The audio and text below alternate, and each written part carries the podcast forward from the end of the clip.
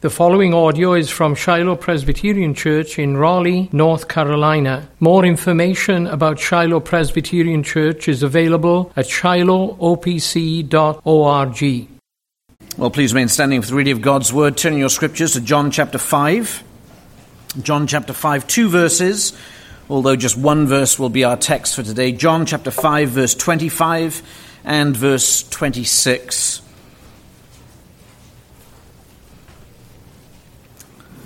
John 5, verse 25. This is the word of God. Truly, truly, I say to you, an hour is coming and is now here when the dead will hear the voice of the Son of God, and those who hear will live. For as the Father has life in himself, so he has granted the Son also to have life in himself. Amen. Let's pray. Lord, now as we enter your sacred word to consider your sacred life in ours, be pleased, Almighty God, by the work of the eternal Spirit of truth, to reveal unto us beautiful and glorious truths concerning yourself and concerning us. We ask you, Almighty God, be pleased to work in me as I speak and in all of us as we hear, that we might be equipped to do every good work and think every good thought, that we might bring glory to you in all matters. For we ask this in Christ's name. Amen. Please be seated.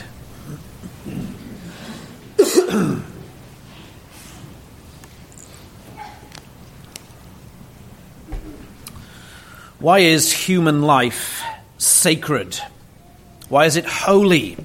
Well, to answer that question, we must understand what life is, what it is comprised of, and where it comes from.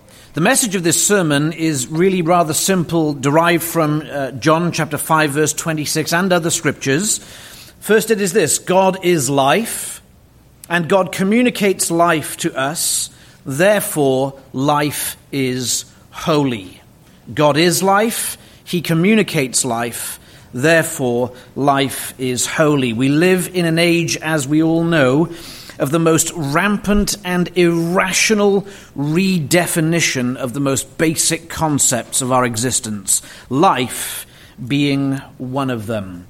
Given that that is a fact, it is vitally important for us as Bible believing Christians to ground our understanding in issues of life and then death but particularly life today, to ground our understanding of life in God Himself and in the Scriptures whereby God has revealed unto us His holy word. Thus, today we're seeking to understand the life of God in our lives. The life of God in our lives. Our points before us are very simple God is life, firstly. God is life.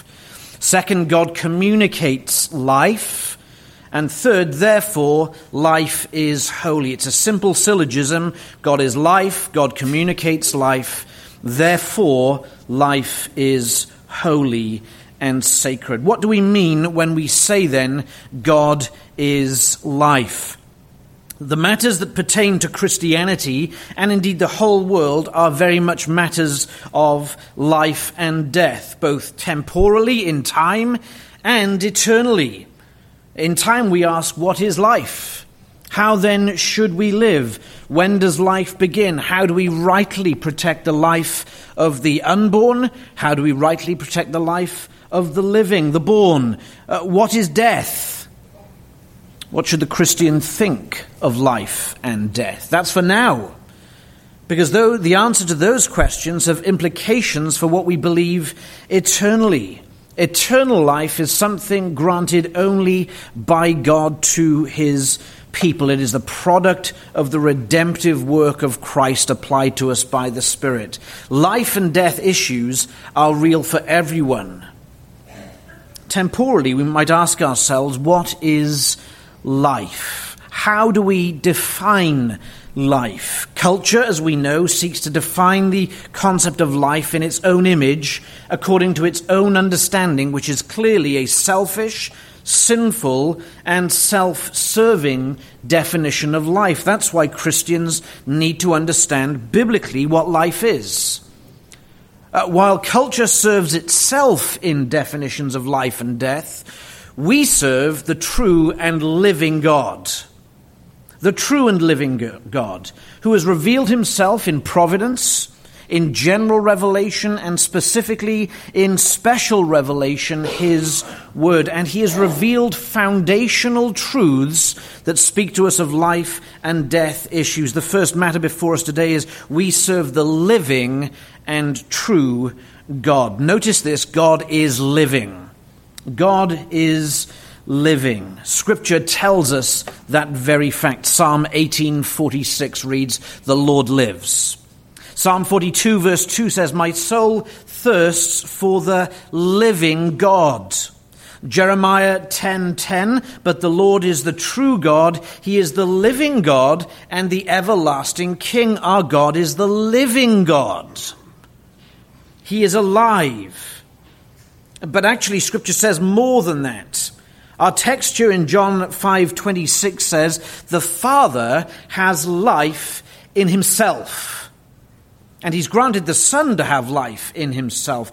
He has life in himself. It's very, very important to our discussion and our determination of matters of life. It's important for us to understand no other living thing can be described in this fashion. No other living thing except the triune God can be described as having life in himself. Two points come out of this for us today. Two points. God is the great I am. That's a statement of absolute, perfect, unconstrained life and self existence. Self existence. Secondly, God is life. Just like God is love, God is righteous, God is holy, God is eternal, God also is life. Theologians have two technical terms for the two ideas I've just mentioned. The first term is aseity, aseity, A S E I T Y, the self sufficiency of God. When it comes to God, God's life is not derived from anything outside of himself. He is self existent. His life is self existent. He is not a creature that relies on another to give life. That's aseity, his self sufficiency. But the second matter before us is his simplicity. God is simple. Now we need to understand that. The simplicity of God, when theologians speak of it, means that God is his attributes. God is life. God is holy. God is righteous. God is spirit. It's not that he has these things and somehow all these different attributes, like the parts of a car, make up a car. That's not what God is. God is these things. God is life. And he is self sufficient life. God in his essence. Just as he is holy, righteous, almighty, and so on, he is life in himself. God is living because he is life. We are not that way. We are living because God gives us life. But nothing gives God life. He is life. What does this mean with respect to God? Four matters to think on that we'll take forward as we begin to think of God communicating life to us. God is self sufficient. As one writer says, he alone lives by his own inherent power. His life is self sufficient. His life is eternal. He stands not in need of anyone or anything else. He is self sufficient. Therefore, secondly, he is the very definition of life. We understand the concept of life not according to our own wisdom but according to the self revelation of God, both in general revelation, but principally in His Word. God is the very definition of life. And when we begin as humans to try and redefine life, we are playing with fire. Thirdly, out of these two doctrines, he is the fullness of life. Not only does God define life, He is the very fullness of life. There is no blessedness in life without reference to God. There is no other source outside of God for life. Father, Son, and Spirit, as one triune God, enjoy life to the fullest degree, beyond actually our imagination. And fourthly, Scripture describes God as the fountain of life.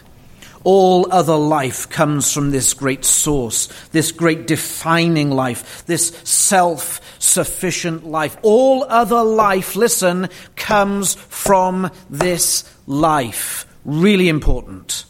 Really very important.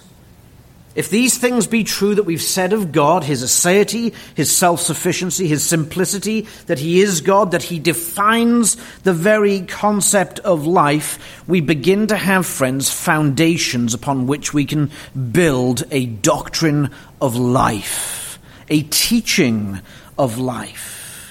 Key for us in that is establishing the source, the foundation, the first principle.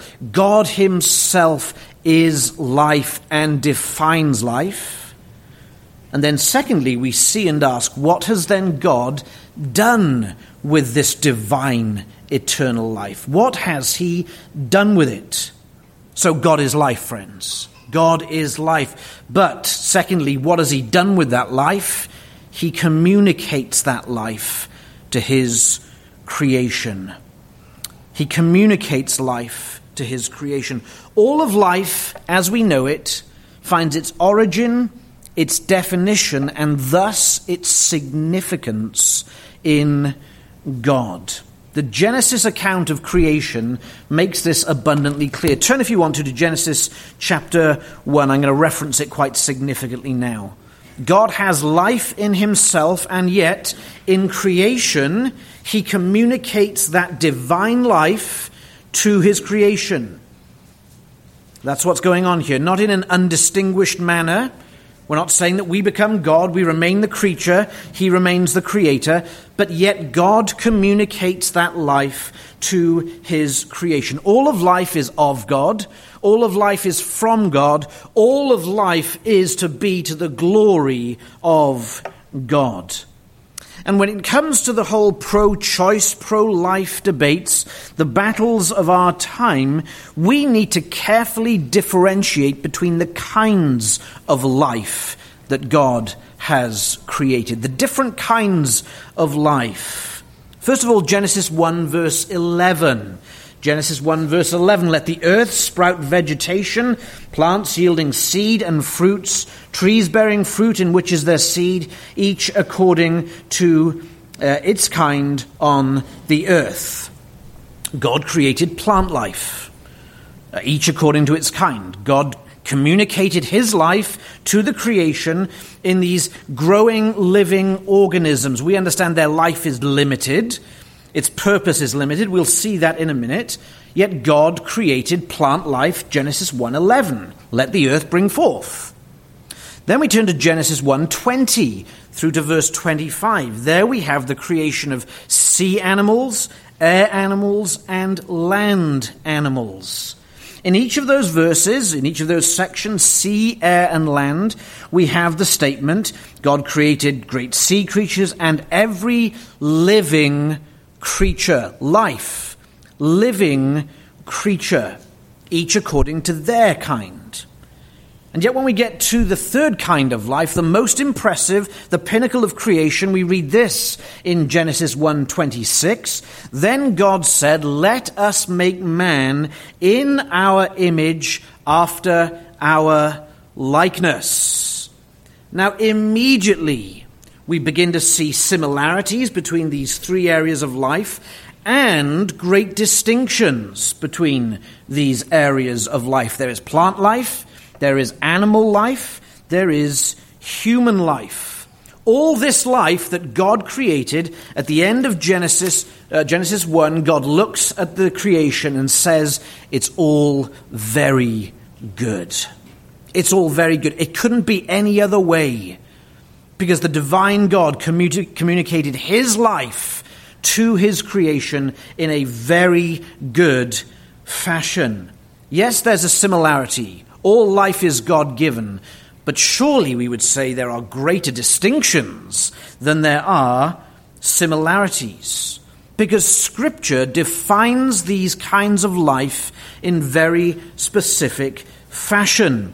There is plant life, which we know from Genesis 1:29, even before the fall of man, before Adam's fall, plant life is created for the purpose of food for man. Genesis 1:29 God said behold I have given you every plant yielding seed that is on the face of all the earth every tree with its seed and its fruit.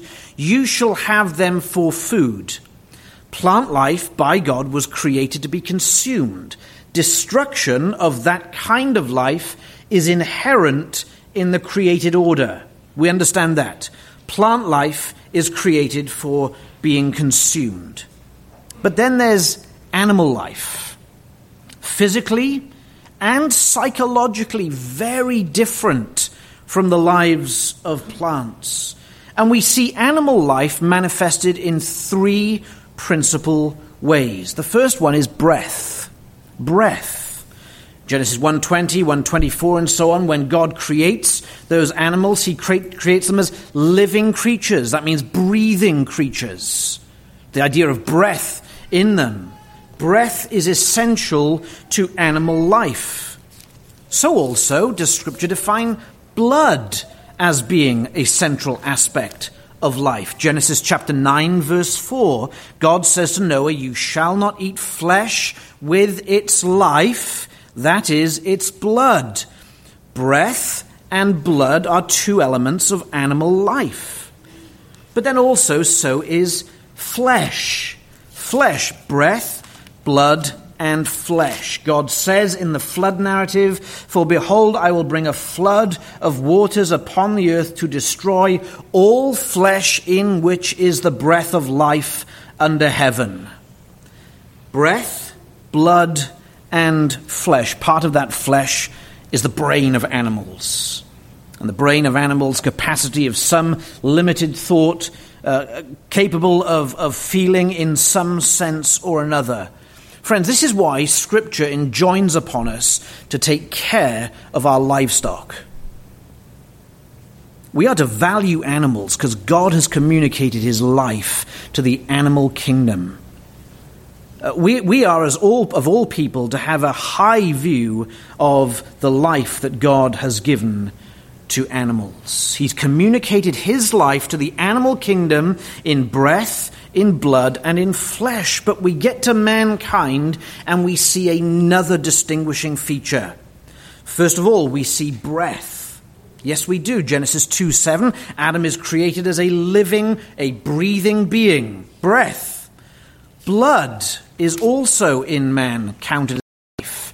Genesis 9 5. God says, And for your lifeblood, lifeblood, notice that, I will require a reckoning. For every beast I will require it, and from man. For mankind, breath and blood are two elements that compose human life. But also, as we've seen in Genesis 6 3, we see that man is also flesh.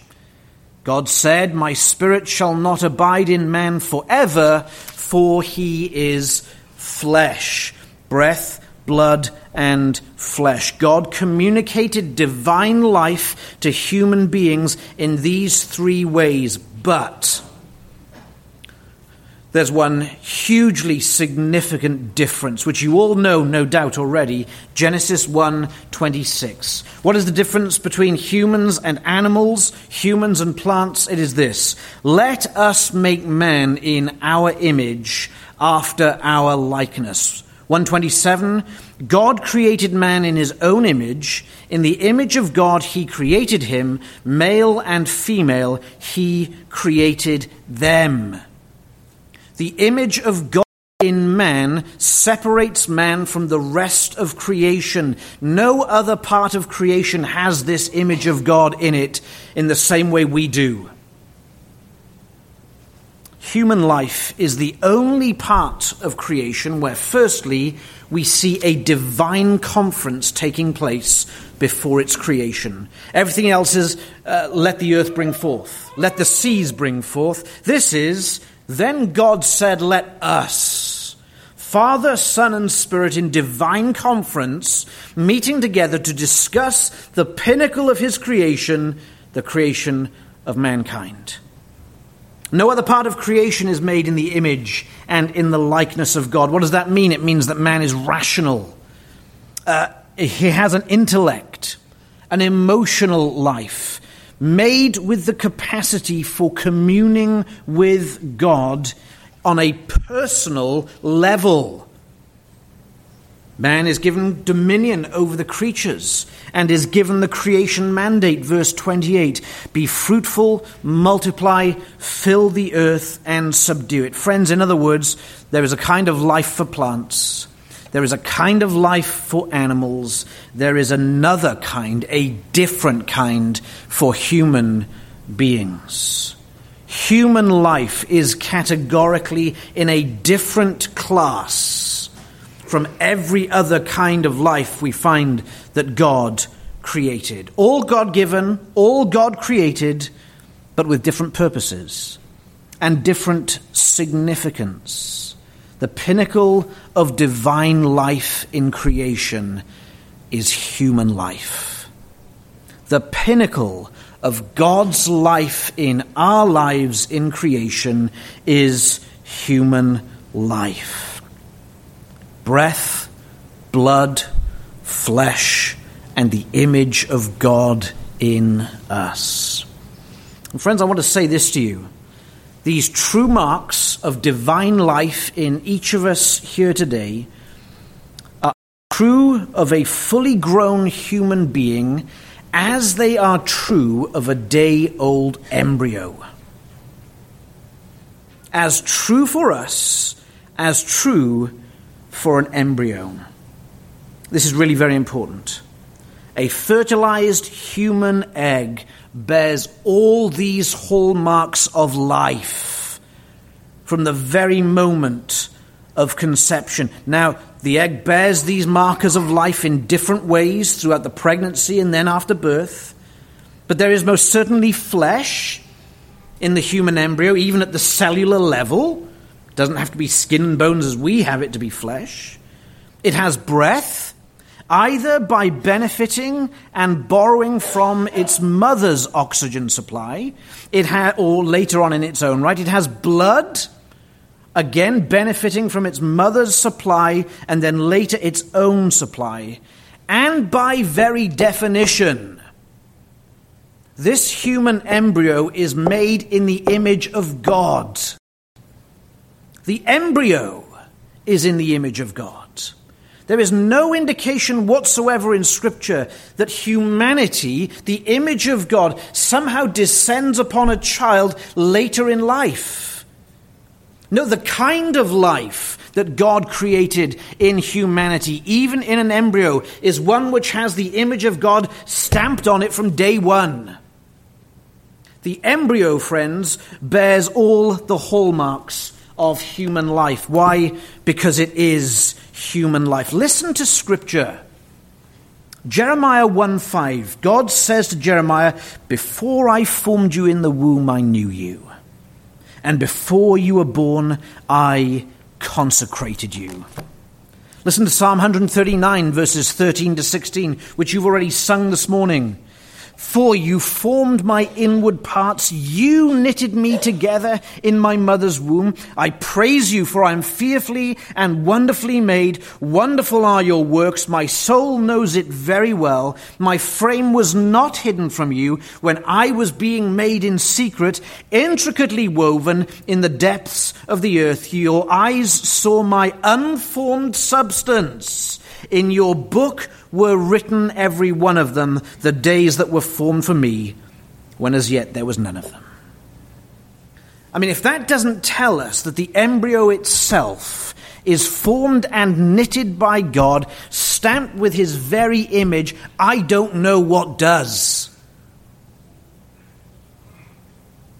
It is simply an inescapable conclusion for serious minded Bible believing Christians that from the moment of conception, we're dealing with something that is human and has the image of God, a person as yet undeveloped. Friends, human life from conception is derived from God's own divine life.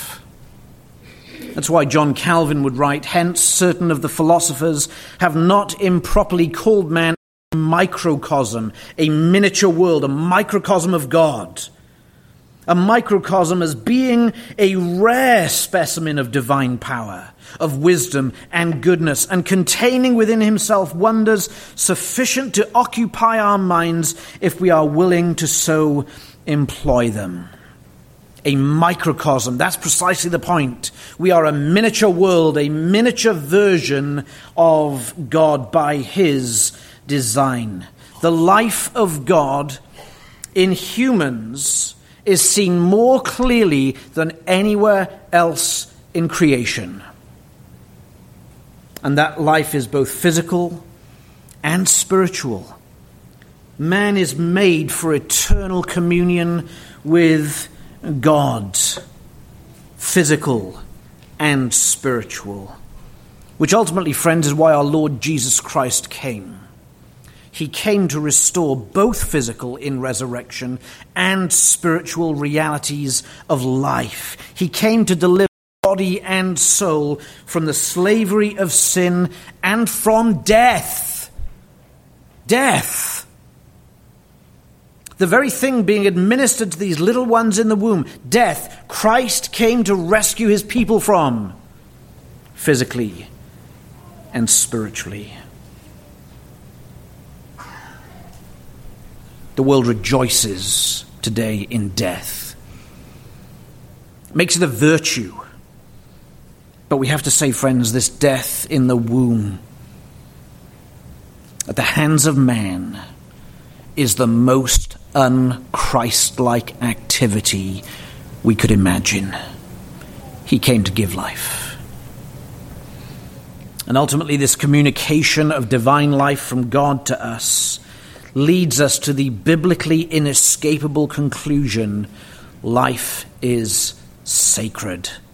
God is life. God communicates life. Therefore, life is sacred. Life most certainly is sacred, holy, set apart from ordinary use for godly use. Job understood this well. He understood it very well. He said, The Lord gives and the Lord takes away. Blessed be the name of the Lord. If that is not true, friends, if it's not the Lord's prerogative to give and take away, then we can define life as we want. It will not be sacred. It will be purely subjective. What's life for you does not have to be life for me. If we abandon God, that is the inescapable conclusion in our definition for life. In fact, it's the only rational conclusion if we abandon God. It has no meaning. And friends, if that is the case, we will end up like Israel of old. We have ended up like Israel of old. Our nation has, Western civilization has gone down this road, the road of killing infants in the womb, whether in the womb or out of the womb in a sense. Listen to what God says of this sin. It's a sin so appalling, God expresses it in this way Jeremiah 7, verse 30. For the sons of Judah have done evil in my sight, declares the Lord. They have set their detestable things in the house that is called by my name to defile it, and they have built the high places of Tophet, which is in the valley of the son of Hinnom, to burn their sons and daughters in the fire, which I did not command, nor did it come into my mind nor did it come into my mind, says the Lord. Now we know that's an anthropomorphism. It's a way of expressing a significant truth in a way that we can understand. Nothing is new to God's mind, He's self existent. But God is so appalled by this abomination of destroying children, he says, This sin, as it were, did not even come to my mind. The all knowing God says to us, It did not come to my mind. Life is not defined by us, it's defined by God. God is life, God is holy, therefore life is holy. That's another syllogism. And this is a theological truth. It's a human reality which, for us, friends, forms the very foundation for life and death conceptions. And it most certainly prohibits us taking the life of a baby in the womb, and indeed of any life, unless the giver and taker of life dictates we should do it. If, if the Lord gives and the Lord takes away, then death, friends, is God's prerogative. It is His right. The moment and the manner of death belong unto the Lord. Whether it's holy war, that Israel was to wage against the kind of nations who were doing these detestable acts, God says, Go in there and destroy them as a judicial act of punishment on their wickedness. Or Genesis 9, capital punishment, where God requires the death of some in certain situations, is still God requiring that death. It is not man requiring it. It is God commanding, in these circumstances, the death penalty must be given. God requires death. God ultimately enacts that death. There are just times to take life, even in the protection of ourselves against our enemies. But it is always according to the command and the character of Almighty God. And this principle is a rule for all occasions in life. There is never a moment where the Christian can supersede God's will and say, I have another category where death can be given. It is only when God requires that death to be made, to be taken, can death really be taken in a righteous fashion? This is a rule for all occasions, friends, including those horrific situations which make their way into this whole debate, where ending a pregnancy because of rape or incest or because there is a threat to the mother's life. God has not given us liberty even in those situations to end a life. That's not even close to a judgment call. That is contravening directly the command of God. It is the Lord who gives, it is the Lord who takes away. And friends, we must live by that, whether we like it or not. I could give you many practical exhortations about how to engage in this whole debate. I'm going to leave that for our brother in Sunday school. But one thing I can say to us this ought to be a matter of prayer, perhaps more significantly than it has been, both individually and familiarly and corporately. Prayer is the very least thing we can do for these matters.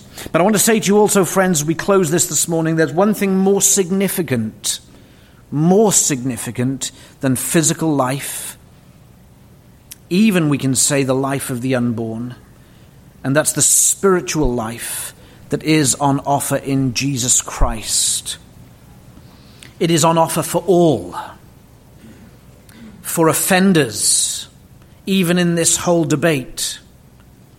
It is life on offer for offenders, for the offended, even in those situations we've just mentioned. Life on offer for all. I want to say this with great care saving babies in the womb will not get you to heaven. Otherwise, you get to heaven by your works. As important as that task is for us all. It's nothing but the mercy of God in Christ Jesus that as a sinner turns and repents of their sin, no matter what they've done in the past, no matter what they've done in the past, they turn and repent and have faith in Christ, their sins are washed away. Think on this, friends. In abortion, there is the terror of medical staff and parents putting their children to death. Friend, if you're without Christ here today, you're slowly but surely putting yourself to death. But Christ came to live and yet was put to death that we might live. Death has been overcome spiritually by our Savior, even one day physically, that day when there will be no more death. And those who have not repented of the sins they've engaged in, and anyone else who is unrepentant of their sin, the blood of all these infants cries out to God from the ground, and He hears it. Yet the mercy of God in Christ is rich, it's deep it's overflowing. Believe on the Lord Jesus Christ, and you shall be saved. As you repent from your sins and repair to Christ in faith, the righteous judgment of God, due for all your sins, whatever they may be, is transferred from you unto the Savior at the cross, and his righteousness given in return to you, so you may stand before him on the last day. Christ has overcome death. His kingdom will bring this present evil age to an end. By his life, death, resurrection, he has secured our bodily resurrection, and he has secured for us spiritual life in him forever. Friends, find life in Christ. Protect life in Christ. Value life in Christ. Love life in Christ. But above all, love Christ himself. Let's pray.